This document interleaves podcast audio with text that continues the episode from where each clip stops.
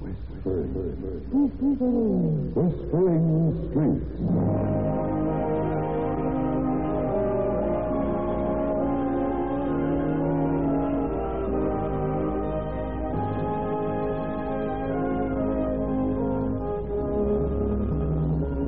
And here is Betty Davis. Hello. It's tough to be an unsuccessful author, especially an unsuccessful young author.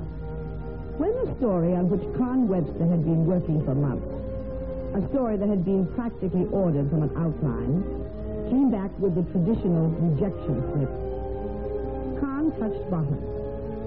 The story had been written to buy a few pieces of furniture for an apartment. Con was walking down a dark street, mentally as well as actually, one evening when he heard his name spoken by a familiar voice. He was under a lamppost. He glanced up, and his face brightened. Professor True Well, this is a surprise. What are you doing in town? I'm here to see a publisher, Ursula. A publisher? Yeah. Of course, I've been giving him crime and applied psychology has caught the public interest, and I've been asked to write a book. Mm, Some people have all the luck. Well, the quality in your voice, Webster, it disturbs me. You were planning to be a professional writer when you graduated from college last June. You showed promise of being a very good one, too. Brayton, the head of the English department, used to speak very highly of your work. He showed me your graduation thesis. It was a superb bit of satire. Yeah, that thesis gave me big ideas. I was going to set the world on fire with my brilliant prose, but yeah, I got nowhere. Are you going to write a textbook, sir? No, no, not a textbook. The idiotic editor, the one with whom I've been talking all afternoon, wants me to treat the subject of crime and applied psychology in a popular and amusing fashion. But to my mind, there's nothing either popular or amusing about crime and applied psychology. Yeah, I see what you mean, sir. Now, uh, take juvenile delinquents, for instance. They're neither popular nor amusing, but... Webster, I just had a brilliant idea. Walk back to my hotel with me. Johnny will be here, and have a cup of coffee. Over your coffee, I'll explain the idea.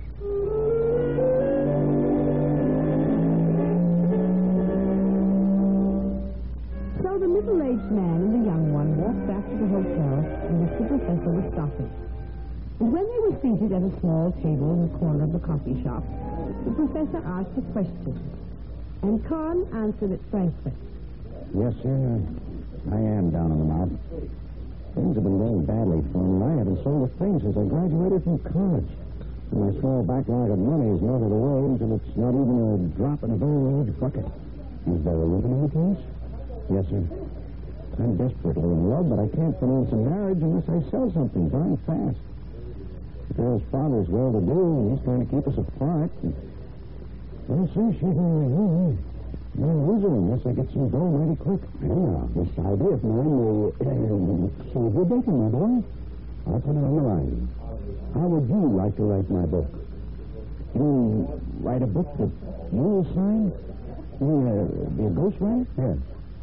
Of course, I realize it's dishonest to take credit for another man's work, but my back's against the wall. My back's against the wall, too. Ghostwriting is not dishonest, sir. It's done every day. Well, then, I'll amend my self-judgment and say that I realize it would be unfair to you. The book must necessarily carry my name, and you'll get no credit whatsoever. I won't tell the publisher, I won't even tell my wife that I've employed an outsider to do this job for me. I can only comfort you by saying that scientific books seldom have a big sale. You're afraid of being a ghost. I guess I'm too, well, conceited to relish the idea.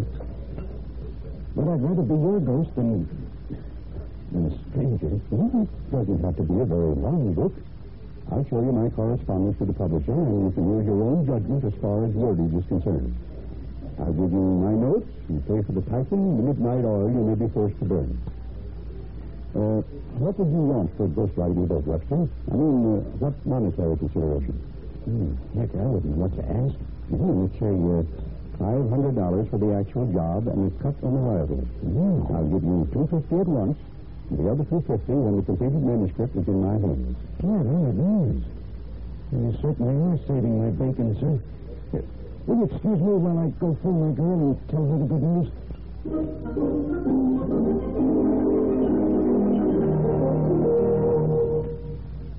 In just a moment, Betty Davis will be back again. But first, this might sound a little confusing at first, but if you've heard of a library having been woven well, you might credit the United States Officers' Wives Club, formerly at Wheelus Air Base, for inventing the idea. The woman got interested in a school for some 300 homeless boys under the jurisdiction of the Libyan government. The school had native teachers, but had precious little in the way of essential educational aids. The fact they didn't have a library started the wheels of progress in motion.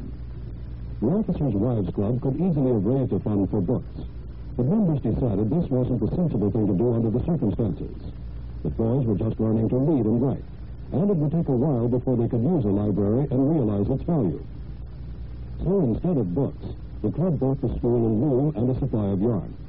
The plan called for the boys to learn how to weave barracan, the soft cloth used by native women to make dresses and a popular fabric with Westerners who managed to visit Libya.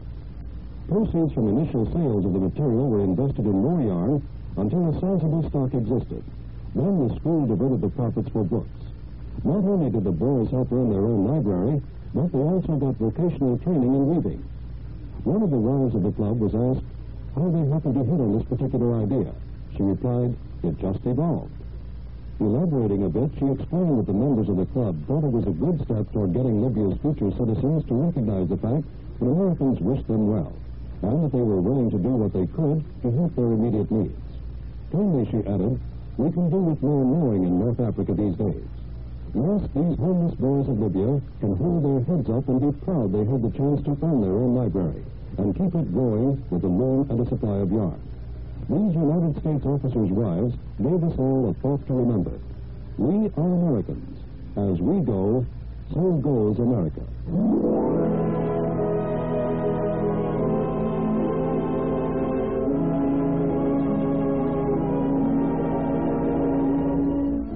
Back to our story with Betty Davis. Professor Tremont lost his gilt stealing and he watched Conrad Webster's expression change from despair to incredulous delight. That very night he handed over his notes and Conrad went to work. A month later he presented the finished manuscript to the professor, who forwarded it post haste to the publisher. He'd almost forgotten the incident until he received ten complimentary copies when the book came off the press. He laid them on his desk, but three days later, as he sat at the luncheon table with his wife, Oh, I'll get it, dear. I wish people would call either before or after meals. This is the Tremont residence. Yes, Professor Hoyt Tremont lives here. Who's the Hoyt Tremont? You want to set up an interview? Well, I suppose about his experimental crime laboratory plans. Oh, the book. No, we didn't see the reviews on Sunday. We, we went for a long drive. The professor isn't very much interested in newspapers. But yes, I'll ask him. Hoyt? Hoyt, a man wants to interview you about that book. You know? Why did you want to interview me about the book? I suppose he likes it. He says it got a marvelous review. I haven't read it myself, of course, but I shall. When may the reporter see you, dear? Hmm, this afternoon, I suppose. I'm not doing anything else. Well, what time shall I say? Four o'clock, if it's convenient. The professor says four o'clock. Will that be convenient? Yes, I'll tell the professor. Goodbye. Hoyt, said you were the first man to make science bearable and entertaining. You said your satirical sense of humor was superb. I didn't realize you were such a two-faced old thing, darling. You've always been so deadly serious with me. Sometimes you scared me. Oh, I, I, I feel like a fool when I'm being interviewed, uh, like an impostor. Mm, Mr. Jekyll and Dr. Tremont. I love you dearly, Hoyt. But I never thought you had a satirical sense of humor. Really, I didn't.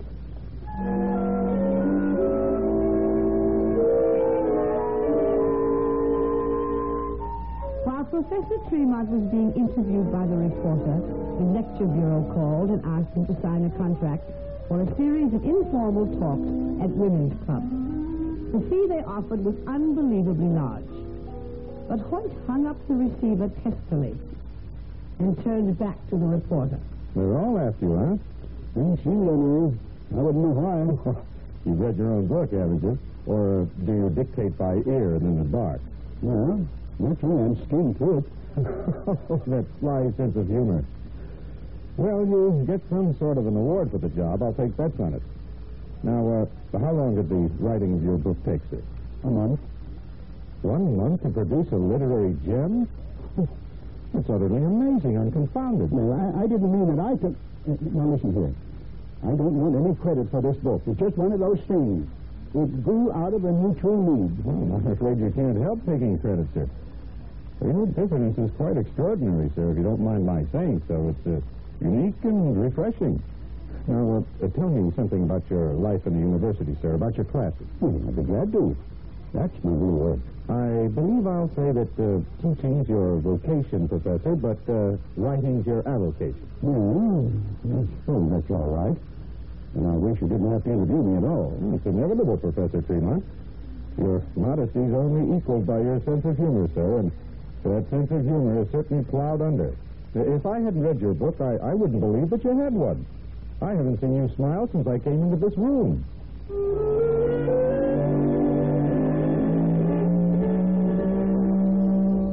Professor Tremont hadn't a smile in him. His conscience was as painful as an ulcerated tooth. He was taking credit for something that was not the product of his brain. All he'd supplied, as far as the book was concerned, were his notes. His wife remarked on his silence that night at dinner. And the next night, Oh, the pastor of our church wants you to speak to the men's club, Hoyt, about the book. I read it today, dear, while you were out. I couldn't put it down. It's fascinating. I didn't know you had it in your mind. Oh, for heaven's sake, Martha, don't plague me about that horrible book. It's far from horrible. It has charm and suspense. Oh, hush, Martha, for, for my sake. Well, it's all right for you to be humble, darling, but I think you're carrying it a bit too far. You snap at me. No. What will I tell the? Tell him I can't talk to his men's club. I, I, I'm getting ready for the fall semester. Oh, darling, a fib. You're not getting ready at all. It isn't August yet, and college won't open until late in September. Oh, my modest Violet, I'll fib for you this time, but I won't promise to do it again.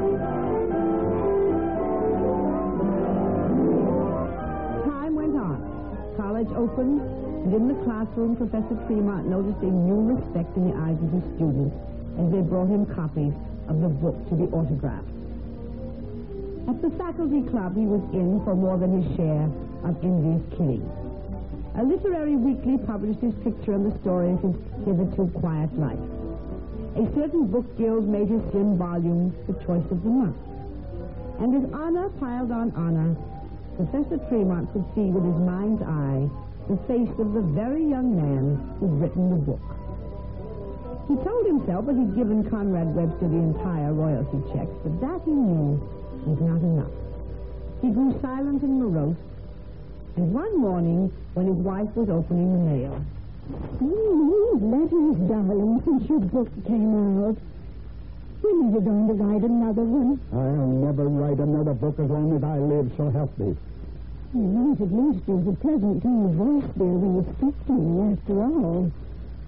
I'm not your publisher, I'm your wife. Oh, my goodness. The Writers' League is giving a dinner for you. You're listed as guest of honor. They say your book is the most outstanding contribution. When's the dinner? Next Wednesday.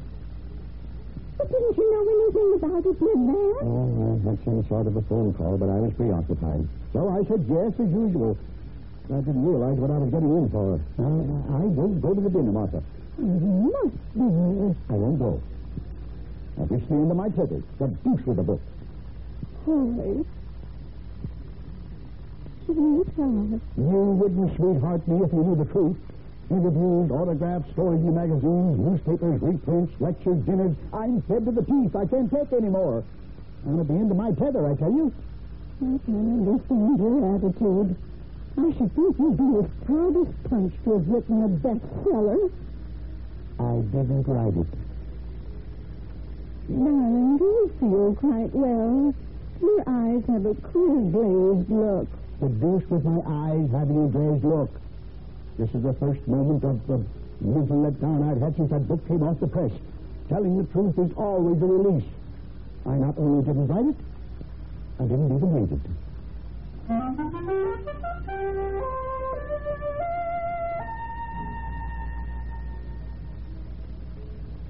In just a moment, Betty Davis will be back.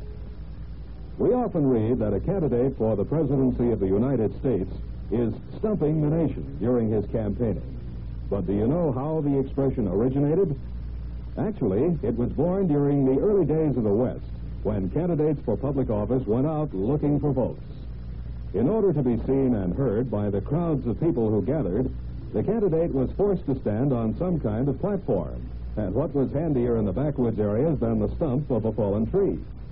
From this early open air type of campaigning, stumping has come to mean any kind of campaigning where a candidate travels around the country to meet the people face to face.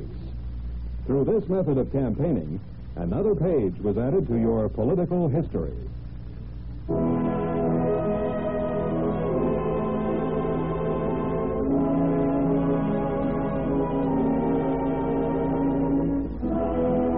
And now back to our story with Betty Davis.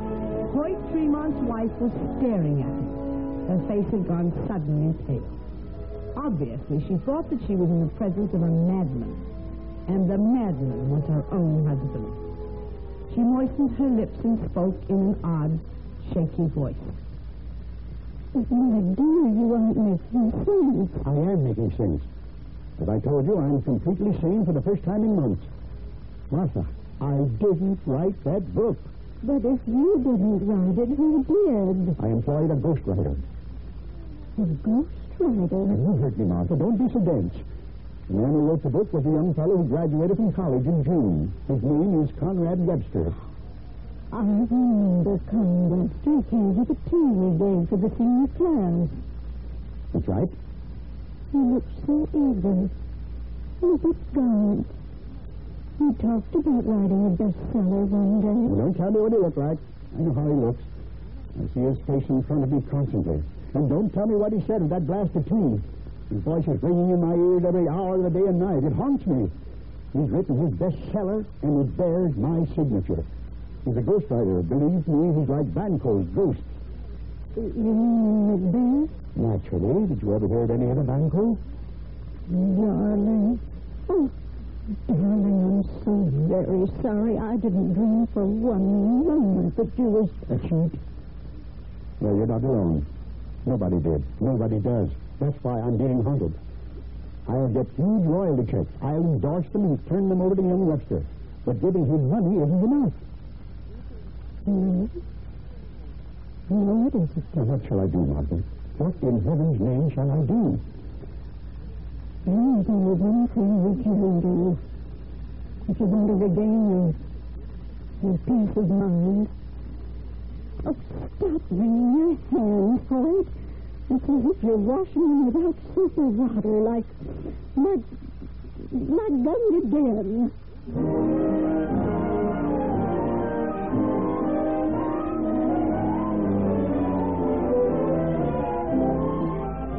The day of the dinner, Professor Tremont called the young reporter who had been the first to interview him and asked him to come to the party if he wanted a beat. The reporter did want a beat, and so he met Professor Tremont in the lobby of the hotel where the dinner was being given. Professor Tremont introduced him to a tall young man in an obviously new tuxedo. The reporter sat at the table directly in front of the speaker's table. The young man seated himself nervously at the professor's right. And when the dinner was over and the toastmaster had introduced the guest of honor, Professor Tremont rose calmly in his place. Now, please, please, please, please, not, not quite so much applause yet. I, I'll ask for it later. You're honoring me tonight for a fine book. I'll say it's a fine book, and thank heaven your modesty's slipping. now, please, please, not just yet. I've only started. I can say that the book is a fine book with no sense of conceit, for I didn't write it. No, the book was written from my notes by a ghost who I'm happy to say is very much alive. He's seated here beside me. I give you Conrad Webster, the real author of a real bestseller. He's the one who deserves your applause, not I. Well, I've had my say. It's your turn, Conrad Webster. Take it from here. But you heard me, son. Now take it from here. Well, I, uh, I don't know what to say except that, that Professor Tremont let me do the job of ghosting so that I could earn enough money to get married. and my wife is sitting with the professor's wife down front. She's the girl in pink beside the woman in gray. They, uh, they're both crying. And if I were a woman, I'd be crying too. I uh, don't know what else to say except that Professor Hoyt Tremont is a wonderful man. And without his incredible notes, there wouldn't have been a book. And well, this, this is a very great occasion. It came as an utter surprise. I, I can't say anything more. well, I can. The story will be in my paper tomorrow morning, and you're a grand guy, Professor. You're top.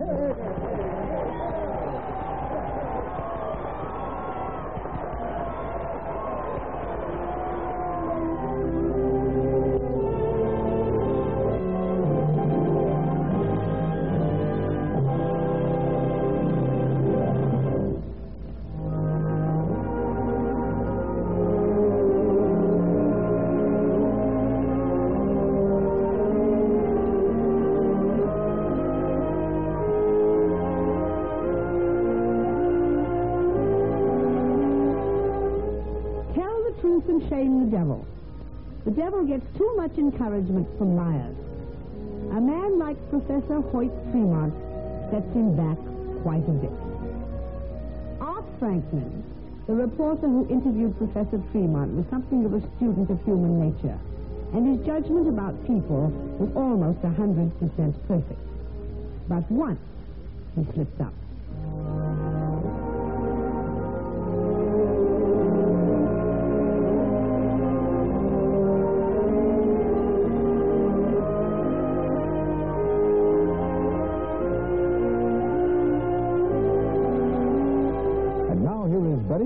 To tell you more about Art Franklin.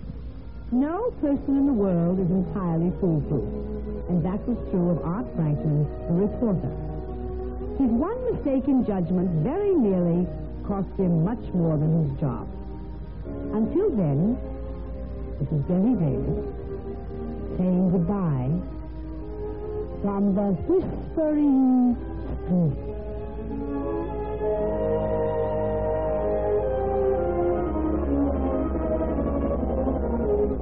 Today's program was written by Margaret E. Sangster. Featured in the cast were Peggy Weber, Ralph Moody, Jack Moyles, and Frank Kirsto. Whispering Street was directed by Gordon T. Hughes and produced by Ted Lloyd. Your announcer is George Walsh.